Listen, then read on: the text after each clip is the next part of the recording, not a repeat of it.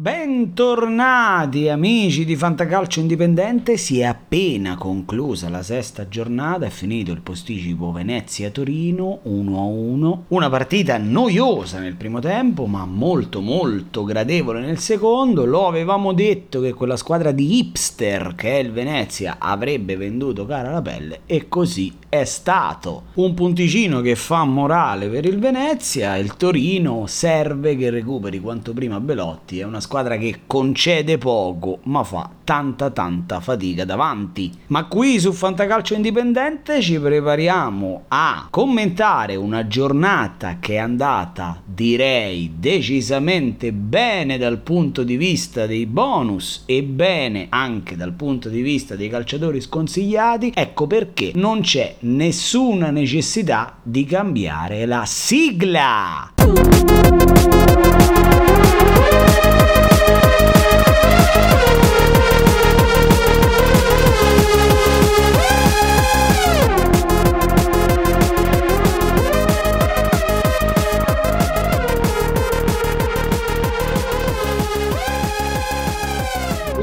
Sesta giornata, quella appena terminata, che ci ha regalato anche tante gioie fantacalcistiche. Abbiamo beccato, ragazzi, la doppietta di Mattia Destro di sabato sera, la partita di cui non avevamo bisogno, Genoa-Verona, invece è stata quella che ci ha regalato più bonus in assoluto. Ovviamente mi riferisco ai consigli di Fantacalcio Indipendente, ma possiamo menzionare anche l'assist di Kulusevski, che non era partito titolare, ma è entrato a causa dell'infortunio infortunio per Paolo Di Bala e soprattutto possiamo celebrare il primo gol in Serie A di Samuele Ricci, centrocampista dell'Empoli, il consiglio più indie di questa settimana che ci ripaga con un più 3 per quei pochi che l'hanno comprato e che mi auguro l'abbiano schierato. Ma andiamo con ordine ragazzi perché bisogna prima parlare un po' anche di calcio perché questa è la prassi in fantacalcio indipendente e analizzare un po' la sesta giornata ci ha regalato tante partite belle con grande intensità, specialmente Inter-Atalanta e il derby di Roma, ma soprattutto un sacco di partite rocambolesche con tantissimi gol in questo turno. Abbiamo potuto registrare due partite terminate 3-2, ovvero Lazio-Roma e Juve-Sampdoria. C'è un 4-2 per il povero Bologna che ha perso ad Empoli e addirittura un 3-3 in Genoa-Verona, tutte partite che faranno la gioia di noi fantallenatori giocatori per tutti i bonus che ci hanno regalato, ma che ci indica una tendenza in questo campionato a segnare veramente tanto. Le riflessioni sul calcio giocato non possono che partire da Napoli-Cagliari, quindi dalla capolista, il Napoli centra la sesta vittoria consecutiva, si porta così a 18 punti, battendo per 2-0 un Cagliari di Walter Mazzarri che in realtà ha optato per la scelta che tutti ci aspettavamo, ma in cui magari non speravamo, ovvero schierare tutti i difensori che aveva, tutti i centrocampisti che aveva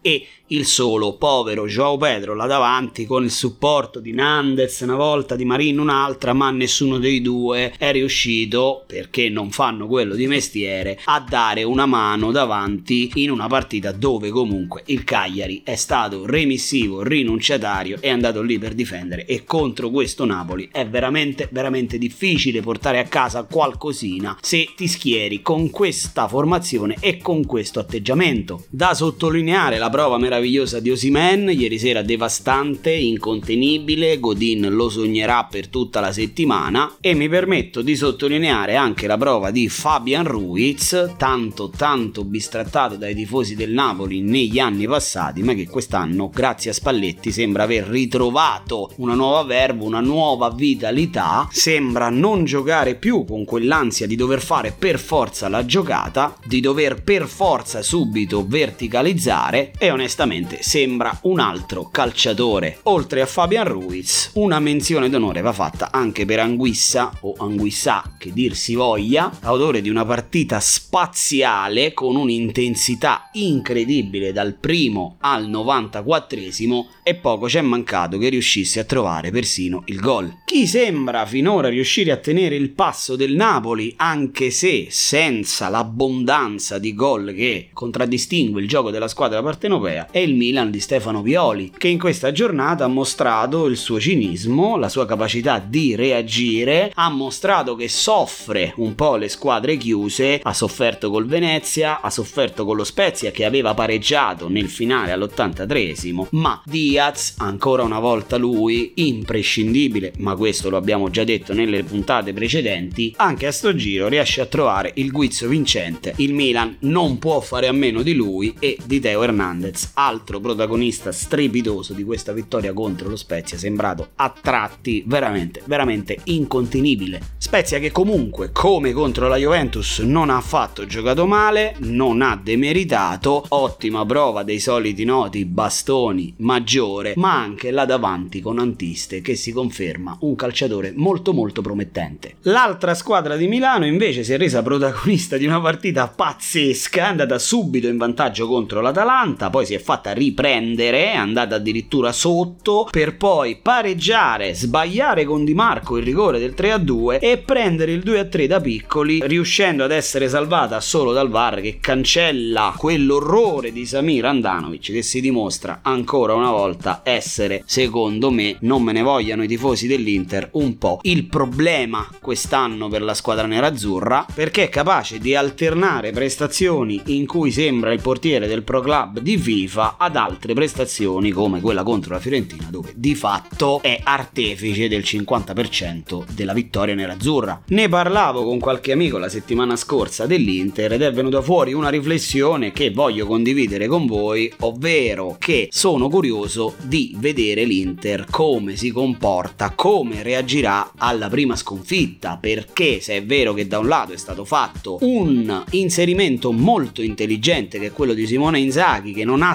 stravolto di fatto l'identità dell'Inter di Conte, 3-5-2 era con il buon Antonio e 3-5-2 è oggi con Simone Inzaghi, la differenza grande grande è che Antonio Conte aveva, ha un master nel motivare i calciatori, entrargli nella testa, entrargli nel cervello e riuscire a trarre fuori il meglio dalle situazioni di difficoltà. Tant'è che la svolta l'anno scorso per l'Inter arrivò quando in quel mese di gennaio perse 2-1 in casa della Sampdoria e poi fece 0-0 con l'Udinese, unica partita dell'anno scorso in cui l'Inter non ha segnato e da lì poi è stata una cavalcata trionfale verso la conquista dello scudetto grazie grazie anche al lavoro mentale, psicologico, martellante di Antonio Conte. Ecco, sono curioso di vedere se Simone Inzaghi saprà gestire la situazione quando prima o poi l'Inter perderà una partita. Parlando di Antonio Conte non posso che fare adesso un piccolo accenno sulla Juventus perché secondo me si sono palesati sempre un po' di problemini a livello di insicurezza da parte dei calciatori. Ovviamente di questa giornata salva salva i tre punti. La Juventus per la prima volta fra l'altro segna e non si chiude non arretra non inizia a difendere all'indietro come capitato col Milan con lo Spezia ma resta quella sensazione ogni volta che se la partita fosse durata un'altra decina di minuti non sarebbe probabilmente finita come è finita sensazione che ho avuto contro il Milan contro lo Spezia perché gli episodi spesso mandano la Juventus in bambola. Anche se questa volta credo che gli episodi non sia tanto il gol della Sampdoria, ma l'infortunio di Dybala che ha insomma messo un po' di insicurezza su tutta la squadra perché Dybala e Quadrado sono secondo me calciatori imprescindibili per la Juventus e insieme con Chiesa, mano a mano che troverà una titolarità più regolare, saranno indispensabili per vedere dove sarà la Juventus fra un mesetto. Fra l'altro, l'infortunio di Dybala, per assurdo uscito in lacrime, poverino, gli facciamo i nostri auguri, sembra essere meno grave del previsto, a differenza di quello di Morata che potrebbe prevedere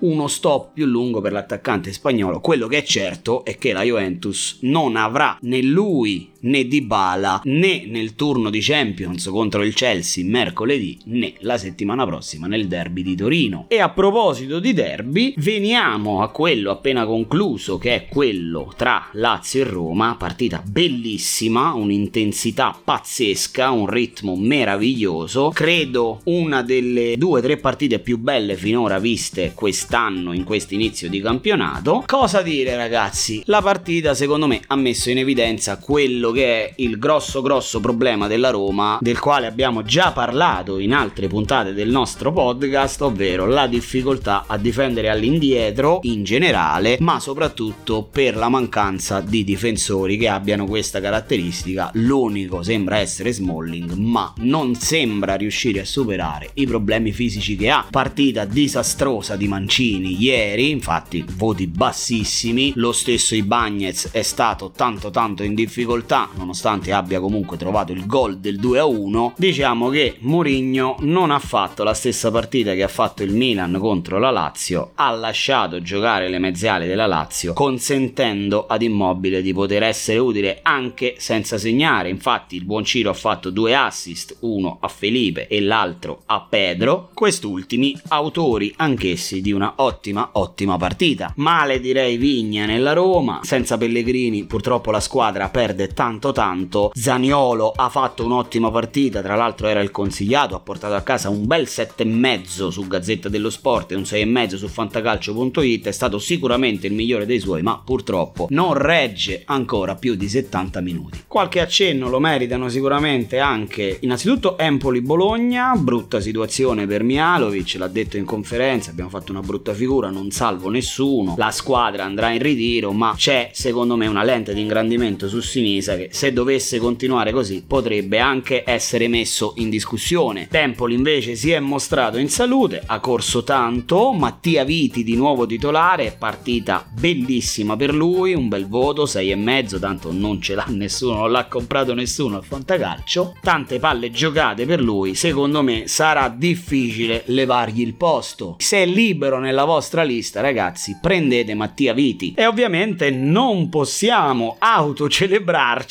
parlando del primo gol in Serie A di Samuele Ricci, il calciatore consigliato per questa partita da Fantacalcio Indipendente, trova il primo gol in Serie A, top performer come chilometri percorsi in questa partita, una partita incredibile, fra l'altro è stato eletto giocatore chiave dell'Empoli della Lega Calcio proprio per questa partita. Altro allenatore che sembra essere a rischio è Castori della Salernitana, perde di nuovo, anche se di misura come contro l'Atalanta, un campo difficile quello del Sassuolo. Fra l'altro il Sassuolo mi è parso anche innervosito, il baricentro basso dei Granada, le linee strettissime di difesa e centrocampo hanno fatto sì che ritardasse a trovare il gol e facesse un po' più di difficoltà del previsto facendo strappare probabilmente le schedine a mezza Italia che avrà giocato sicuramente uno più over in questa partita. Castori secondo me deve cercare di inserire quanto prima Simi, già Ribery ha dato forfè in questo incontro, ma questo la Salernitana l'aveva messo, l'aveva tenuto in considerazione quando ha ingaggiato Frank Ribery, però deve cercare di integrare come detto Simi perché serve non che Juric o Gondo stiano facendo male, ma serve l'esperienza di qualcuno che ha già giocato certe partite, ha già lottato per la salvezza, conosca l'approccio a certe sfide perché in questa sfida salvezza è fondamentale l'apporto dell'esperienza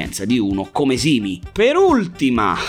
lascio la Fiorentina di Vincenzo Italiano, che sono 13 notti che lo sogno e, e se fossi americano porterebbe sfiga, che è quinta in classifica, ha battuto di misura una squadra complicata come l'Udinese alla Dacia Arena, ma quello che mi piace sottolineare è che Italiano mi ha dato la sensazione di aver fatto tesoro della partita con l'Inter, spiegando ai suoi ragazzi che se fai un primo tempo a mille all'ora e poi nella ripresa svieni, non si va da nessuna parte. È riuscito a sbloccarla con Dusa Vlaovic e poi ha retto bene la reazione dell'Udinese senza strafare, senza cercare ossessivamente il secondo gol e cercando di risparmiare anche le energie per essere lucidi nella seconda metà di gara. Fra l'altro, turno prossimo, Fiorentina-Napoli, io non me la perderò per niente, per nessuna ragione al mondo. Questa settimana ci saranno le coppe europee, ci aspettano tante belle partite, ci saranno Milan Atletico, quindi altra serata di apnea per il Milan che contro il Liverpool, secondo me i difensori del Milan se la sogneranno quella mezz'ora dove non hanno messo il naso fuori, ma non per demeriti loro, per meriti del Liverpool che fa le stesse cose che fa il Milan ma le fa con più intensità, con più precisione, perché è oggettivamente più forte. E poi ci sarà la Juventus in casa dei campioni d'Europa del Chelsea, vedremo come Allegri sopperirà alle assenze in contemporanea sia di Paolo Di Bala sia di Alvaro Morata. Naturalmente ci sarà anche la Conference League, l'Europa League, insomma. Ci aspetta poi una settima giornata con appunto le squadre affaticate dagli impegni europei, quindi tante turnover in vista, tre bei confronti come Fiorentina-Napoli di cui abbiamo già accennato, il derby di Torino che ci dirà tanto su entrambe le squadre e Atalanta-Milan che chiuderà la settima giornata e sarà il preludio poi alla sosta per le nazionali. Io chiudo ringraziandovi per avermi ascoltato, vi invito a seguirmi su Telegram, su Facebook, siamo anche su Instagram da questa settimana, potete cercare il Fantacalcio Indipendente e mi trovate anche su Instagram.